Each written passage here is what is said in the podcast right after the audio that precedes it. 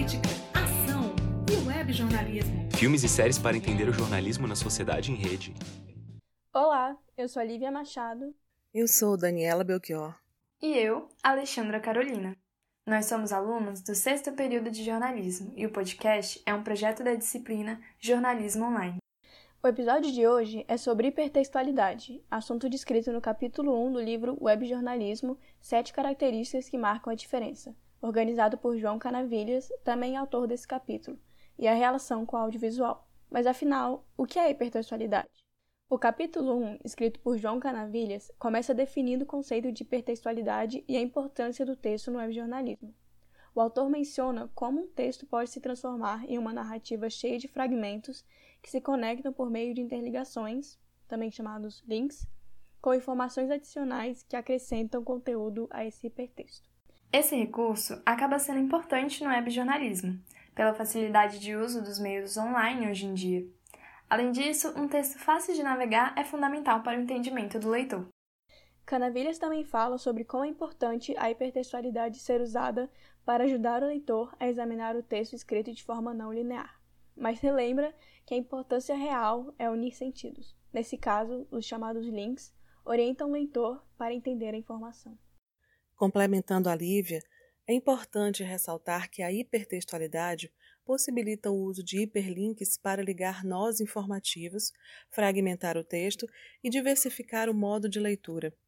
Independentemente das definições apresentadas no capítulo, é importante saber que o conceito de hipertextualidade sempre inclui dois elementos nucleares: os nós, que são os blocos informativos, e os links. Os blocos informativos podem ser compostos por textos, imagens fixas ou em movimento, sons ou infografias. Nas reportagens, os links têm dupla funcionalidade: contextualizar o assunto, fazendo referência a matérias similares, e criar a narrativa. Em relação à arquitetura do hipertexto, há propostas de diversos autores. No entanto, vamos focar na que é mais comum. O uso da pirâmide invertida nas reportagens para o web tem sido questionado. Inclusive, alguns autores defendem a necessidade de técnicas de redação e linguagens próprias para o meio. As notícias na web devem obedecer arquiteturas abertas, interativas e eficazes. Fazendo um paralelo com a produção audiovisual, Trago como exemplo a fantástica série This Is Us. Ela quebra a linearidade e a todo instante os roteiristas fazem links do presente com fatos passados e até mesmo futuros, para que o espectador tenha experiência diferenciada e, ao mesmo tempo, bem construída e conectada. Ah, legal, Dani! Eu adoro This demais a conta. Isso me fez lembrar do termo hiperlink cinema. Fiquei sabendo um dia desses. E sim, This tem muito a ver com essa expressão, sabia? Tem outro filme que vai por essa linha, que é A Origem, porque também traz vários personagens e suas histórias estão entrelaçadas. Aliás, recomendo, vale a pena assistir. Ah, eu já vi A Origem, é um pouco confuso, mas é interessante. E no Hiperlink Cinema, além das reviravoltas e a conexão entre os personagens, há outros elementos da produção audiovisual que dá para comparar com o hipertexto, né? Sim, super dá. Como vocês comentaram, no hipertexto existem os nós e a liberdade de caminhos diferentes de leitura em um mesmo texto. No audiovisual não é diferente. É possível selecionar os fragmentos do que foi produzido, realizar a decupagem das cenas e reorganizar a edição. A comparação entre os dois é que tanto o hipertexto quanto a montagem audiovisual são fragmentados e podem ser interligados pelos nós. São esses nós que unem as características e geram um resultado. Nesse primeiro capítulo do livro, o autor fala sobre como é importante a organização desses fragmentos cruciais para o bom entendimento do texto. É, um exemplo em que isso ocorre no cinema é no filme brasileiro Cidade de Deus, no qual são contadas várias histórias de diferentes personagens em uma favela no Rio de Janeiro. A narrativa não linear de um só personagem enriquece a história contada e ajuda o espectador a se conectar mais ainda com a realidade vivida pelos personagens do filme. Que interessante a relação entre hipertexto e cinema. Gostei. Bom, a conversa está rendendo, mas agora vamos fazer uma pausa breve. Não paramos por aqui, hein? No próximo bloco, a gente entrevista a jornalista Marina Amaral para falar um pouco mais sobre a hipertextualidade aplicada na ferramenta de WhatsApp. É um conteúdo importante para qualquer jornalista. A gente volta já.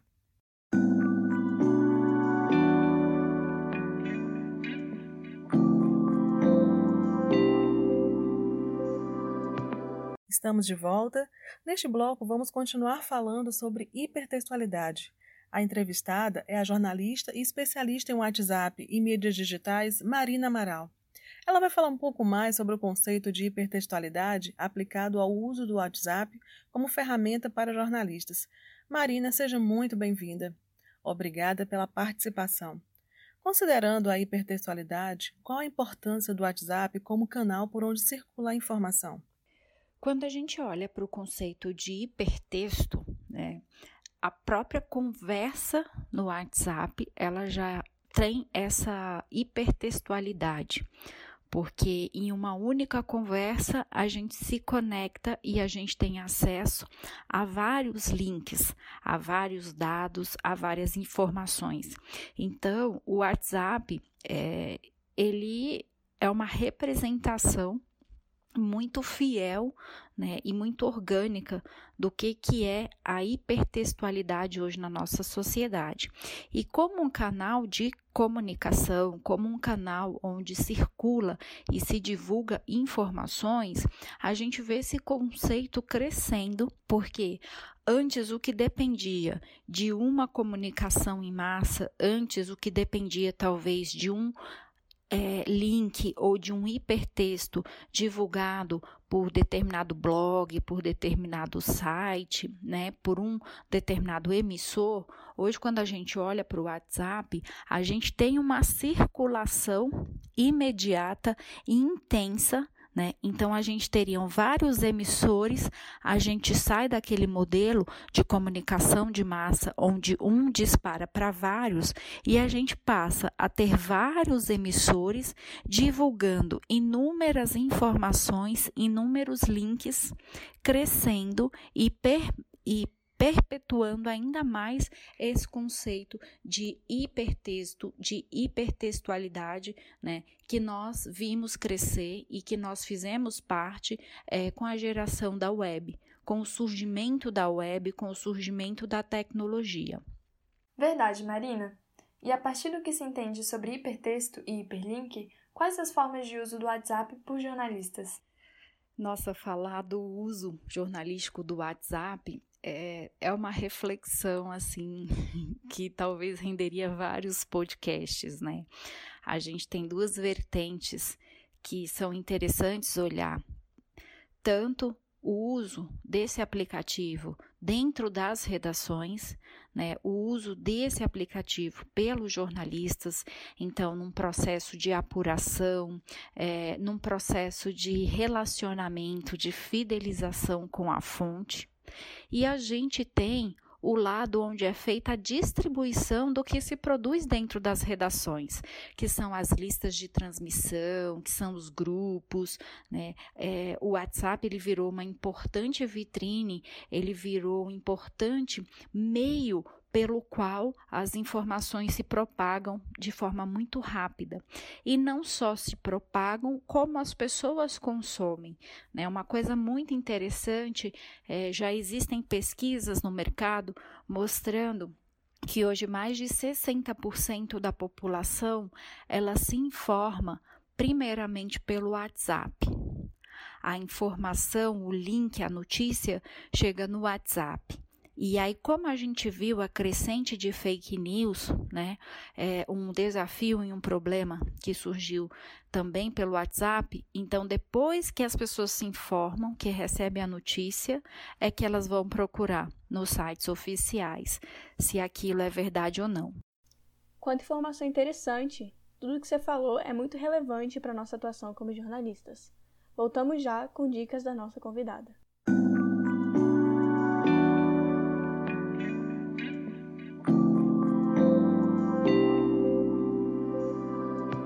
Estamos de volta. Nesse último bloco, vamos trazer dicas da jornalista Marina Amaral. Marina, quais as dicas você teria para falar para os nossos ouvintes sobre o uso do WhatsApp como ferramenta jornalística?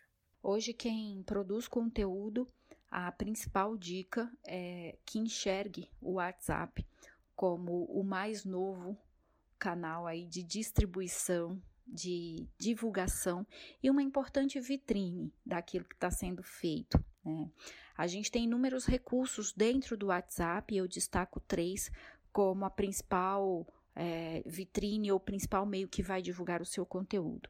Então, são as listas de transmissão, que você pode trabalhar com uma comunicação segmentada, ou seja, a gente está falando de uma comunicação customizada pelo público, pelo tipo de público que você quer atingir. A gente tem os grupos, que você também consegue é, colocar onde só o administrador publica, então isso também torna um mural digital, vamos chamar assim, onde você expõe o seu conteúdo. E um recurso que está crescendo cada vez mais no WhatsApp é o status do WhatsApp. O status do WhatsApp, ele vem com a mesma dinâmica dos status que a gente vê nas redes sociais, né? Um conteúdo de entrega rápida, um conteúdo curto, conteúdo que eu chamo comunicação tweetada, o que nos remete à origem, ao nascimento do Twitter a 140 caracteres. Então a gente tem ali o status do WhatsApp, um conteúdo curto, né? É um lead que você entrega e cada vez mais as pessoas estão acessando esse status do WhatsApp.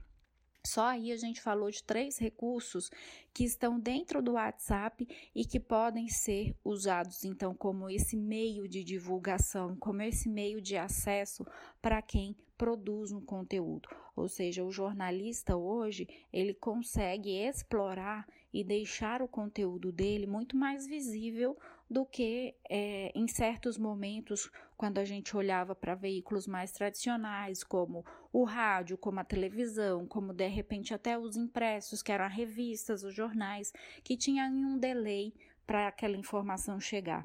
Hoje a gente consome essa informação muito real time, né?